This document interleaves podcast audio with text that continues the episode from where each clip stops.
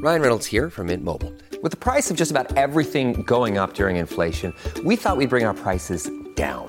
So to help us, we brought in a reverse auctioneer, which is apparently a thing. Mint Mobile unlimited premium wireless. Ready to get 30, 30, bit to get 30, bit to get 20, 20, 20, bit to get 20, 20, bit to get 15, 15, 15, 15 just 15 bucks a month.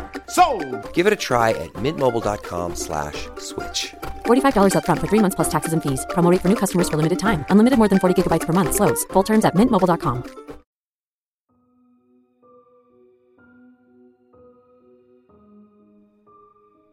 I'm going to tell you about a town. A town you should never go to. For your protection. I won't tell you the name or location. But I'll tell you this. If you ever think you might be in this town, get the hell out of there. Don't look back. It happened some years ago. I was on my way to visit an uncle I'd never met, meandering around, trying to read a rather confusing map, when I ran out of gas. It's stupid, I know, but I can never make heads or tails of those damn things. The dangers of hitchhiking were disconcerting enough that there wasn't much choice, so I didn't bother fussing about it. I started up the road. The midday sun was oppressive. My forehead ached from all the squinting, and my clothes were soaking up a gallon of sweat. My tired arm hung lower and lower, as did my hope of hitching a ride. But in the distance came into view a red pickup truck. Oh, please stop. Please stop, I repeated, sticking my thumb out as far as it would go. As the truck grew closer, I waved my arms around until it eventually slowed down and stopped in the road. That your car back there? asked the friendly old coot from behind the wheel. Yes, sir. I ran out of gas. Well, hop in. Get you some at the next stop. Cappy. What a nice guy he was. I mean, he sure liked to talk about his family, but they were entertaining stories. His son was fighting overseas, and I could tell his kindness was inspired by the admiration he felt for my generation. Heroes, he called us. You wouldn't catch me on the front lines, though. Always been one to shy away from danger. I didn't tell Cappy that. I didn't want to disappoint him. Now, after some time, I started to wonder when this town would show up, and I expressed my concern that it might be a bit too far away. It didn't seem to bother Cappy. I guess he had nothing better to do. Still never found out where he was headed. The road was getting bumpy, then turned into brown strips with grass down the middle, and I could finally see a town peeking over the wild fields. It's pitiful, yet quaint. It was textbook small town America. Faded blue houses with white trim, a few brick and mortar businesses with hand painted signs, town square, big red barn, white chapel on a hill. Cars were parked here and there, some without tires. Though, I didn't see any people around. It wasn't surprising for such a remote hamlet, but what did surprise me was that, despite the barn, I didn't see any animals. There was no official fueling station, but we found an old garage with a gas pump out front. Cappy kept apologizing for lending his gas can to a neighbor while we searched through the cluttered garage. The rancid odor would come and go, making me sicker each time. I'd better go find someone, I said, and tell them what we're doing so they don't think we're robbing the place. But really, I just wanted to get away from that smell. If you could look for a gas can in case I don't find one. Yeah, roger that. The town seemed deserted, but I could hear voices echoing from somewhere, so I followed them. Two children appeared from the tall grass, chasing each other down the road. In the distance was an apple orchard with kids running to and fro, tossing apples at each other, some of them on all fours. As I approached, laughter and playful screams came from all sides. Seemed like normal child behavior. But then, I noticed they were all wearing dog masks. There were a few children sitting at a pint sized picnic table playing with something that looked like cake, smushing it in their hands and smearing it on their clothes. I assumed from the cake, the masks, and the occasional party favors that there was a birthday party going on. Trying to seem as non threatening as possible, I strolled on over and attempted to question them. Now, kids, I'm sure someone baked that cake to be eaten, not played with. I said, trying to sound like an authoritative parent. The children stopped what they were doing and looked up at me. I got the shivers. The way they all turned their heads at the exact same moment, all wearing those dog masks. And these weren't cute cartoon dog masks. The attempt at realism lent them a disturbing quality. I'm sorry, but could you nice children take off all those masks for a moment? Kids looked at each other, then back at me. Started to feel embarrassed. So, whose birthday is it? One of the children made a little yipping noise. Oh, it's you. Another child mimicked the other. Oh, then it's you. Hmm. Is today your birthday? A third child joined in. Maybe it's all your birthdays. They didn't seem to be listening and continued to imitate puppies. Finally, I got a little testy. All that walking in the heat had already worn me down, and now these kids were poking at a beehive. Listen, listen here. What would your parents say if they saw you being so rude? Why don't you take off those masks and act like children, not dogs? Kids started to yip louder, then transitioned to woofs, followed by short barks. Stop that. We're your parents. I've car trouble and I need an adult right away. Children didn't heed my requests and instead threw cake in my face. Tasted horrible. In hindsight, I don't think it was cake. Fine then. But when I find your parents, they're going to hear about this. It's like they didn't even know what I was saying. I turned to leave, but all the children that had been frolicking were now standing side by side, blocking my way. Instead of telling them to move, I simply walked to my left in an attempt to go around them. But as I went one way, so did they. And as I went the other way, so did they. Cut it out. I didn't want to push them. They were just kids. I'll give you brats to the count of three to move, or I'm going to walk right through you. The children stood there and said nothing. There must have been more than a dozen, gaping at all of them in those masks. It was surreal. No two masks were alike, each one a different breed of dog, with expressions ranging from docile to enraged. As I started counting, three a few of the children began making faint, low grumbling noises. I continued to count down. Two. And more children joined in with nasty growls. I gave a heavy sigh knowing they weren't going to move. Alright then. One. All at once, the children began barking loudly. I was startled by how ferocious and angry they sounded. I commanded them to stop that but they only barked louder. One of them chucked a rotten apple at me. It hurt. The other kids followed suit, and soon I fell victim to the spoiled fruit version of an old fashioned stoning. And I started to yell. Wait until I find your parents. But took an apple to the face before I could finish. A few kids pushed me while I was distracted and I lost my balance. They all rushed me, kicking and scratching. That does it. I was done fooling around.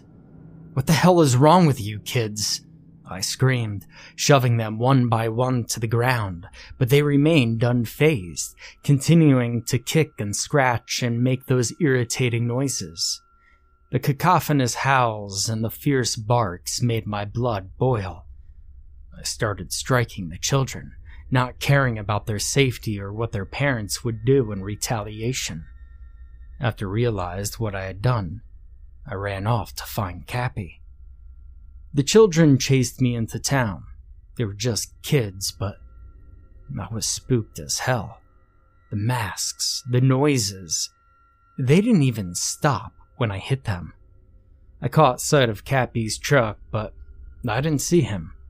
Children were gaining on me as I tripped and fell. Again, I was surrounded by those violent brats. I tried to get up, but there were too many kids on me, and my cries for help brought no assistance. Take off those goddamn masks, I hollered, attempting to pull one off. It was tied on tight. The barking turned to laughing, and I feared there might be other adults watching mocking me instead of shooing away their insane offspring. My anger was just reaching its threshold when the children suddenly stopped attacking. They all turned their heads in the same direction and ran off together, howling and cheering joyfully. I stumbled to my feet, inspecting myself for scrapes and bruises. Cappy? I shouted, looking all around. My voice echoed for miles.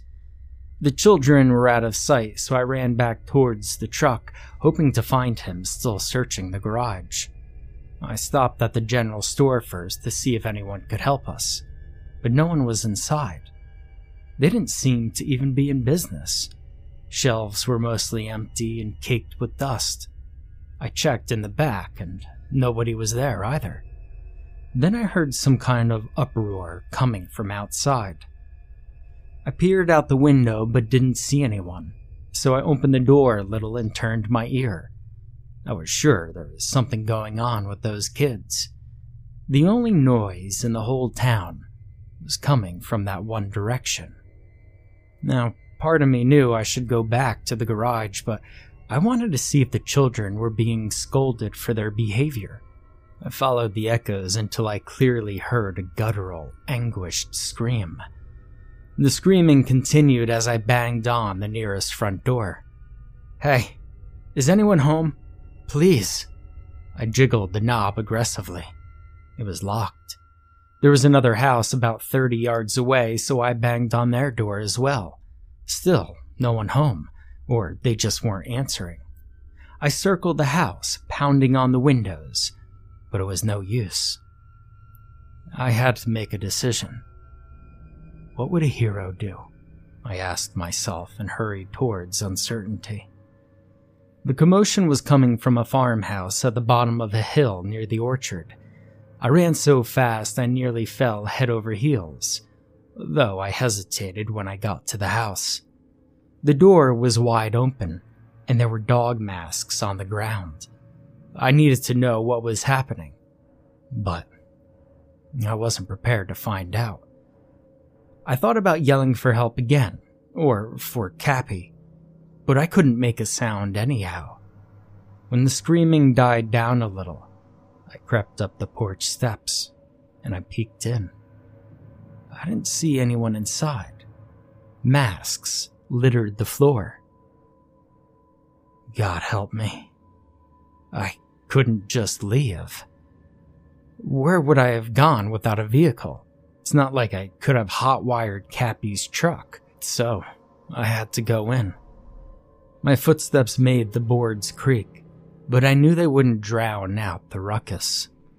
A trail of masks led me closer to the disgusting sounds and through the dilapidated house to an open door leading down into the basement. A stench beyond foul almost knocked me over. Listening closely, I tried to identify what was happening. It was those kids for sure. Growling, barking, whimpering, slobbering. Now and then a gurgly, desperate moan of agony would come through. I didn't want to go down there, but I had to see it with my own eyes. Crouching a bit, I crept from one wet, sticky step to another. A single light bulb illuminated most of the room, but didn't quite reach the stairs, so I knew I would be hidden in darkness. The floor was covered in muck that sloshed around as a few of the children scampered through it, tossing handfuls of it at each other. Most were gathered in the center underneath the light. It seemed like they were eating something, or feeding, rather. I watched in disgust as the children tore at the meat, blood dripping down their chins and squirting on their faces. And oh my god, their faces. How can you have an underbite and an overbite at the same time? The turned up noses and far apart eyes. It was hideous. Beyond that, they all had various facial deformities of which I'm not equipped to describe. The laughter was more horrifying than anything because it meant they were having fun. I say this because I knew what they were eating. I just knew. I couldn't see what was left of his face, and his clothes were ripped to shreds. But I knew. I knew they were eating Cappy. I covered my mouth and tried not to scream or retch. Gagged a few times, but I didn't draw attention.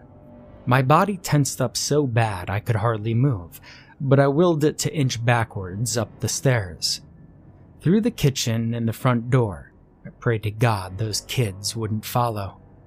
I assumed I was free once I reached the door, but the most gruesome fellow was standing there at the bottom of the porch steps. He wore a ghastly beard and a toothless, shit eating grin. His frame was massive, and I could smell him from nine yards away. At first, we just glared at each other. I swore he had a wooden eye. I expected him to lunge at me, but instead, he pulled a small whistle from the front pocket of his overalls. He pressed it to his lips and seemed to blow into it but there was no sound. Sobbing and stumbling, I ran from house to house, banging on every door. The joyful roars of the children were drawing closer, so I took refuge in the store. They raced all around it like it was game of hide and seek, while I barricaded myself in the back room, waiting for those monsters to give up the search. The front door rattled a few times, and I suddenly realized I was a sitting duck in there if that big guy broke in. I still don't know why he didn't come after me. Eventually, the voices and footsteps faded away, and the town fell silent once more. Night came, and the children could be heard howling in the distance.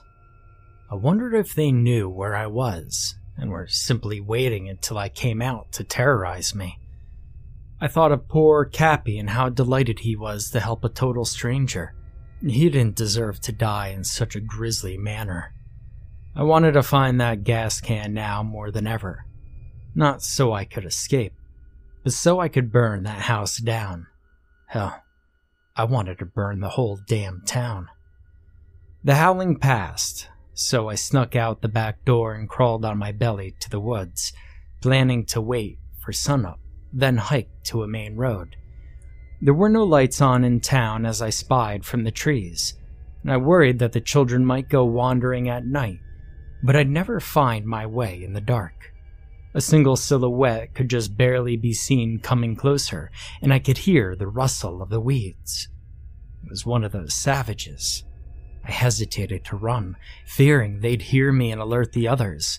There were a few rocks of substantial weight near my feet, so I picked one up and I held it tight. I listened as the children snatched up an animal that leapt from the brush. As they gnawed at the poor creature, I moved in. They snarled and growled as they ate, masking the crinkle of dead leaves beneath my feet. I held my breath, stepping into arm's length while slowly lifting the rock over my head. And over and over, I bashed that child's head beyond recognition. I never thought I could do that to a child, especially with such abandon. But I didn't do it so much for my own safety as I did it for Cappy. The sun began to rise and I observed the boy's body. When I saw him laying all limp on the ground, head caved in and bloody, I regretted what I'd done. Sure, I wasn't a damned cannibal, but I felt like I'd stooped to their level. I murdered a child, I can never take that back. Bits of laughter echoed from the town. Startled, I ran off in the wrong direction.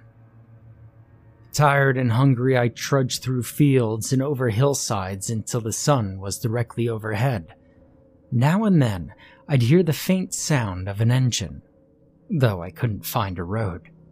The weight of everything that had happened made it difficult to go on, but that weight lifted a bit when a ranch came into view on the horizon.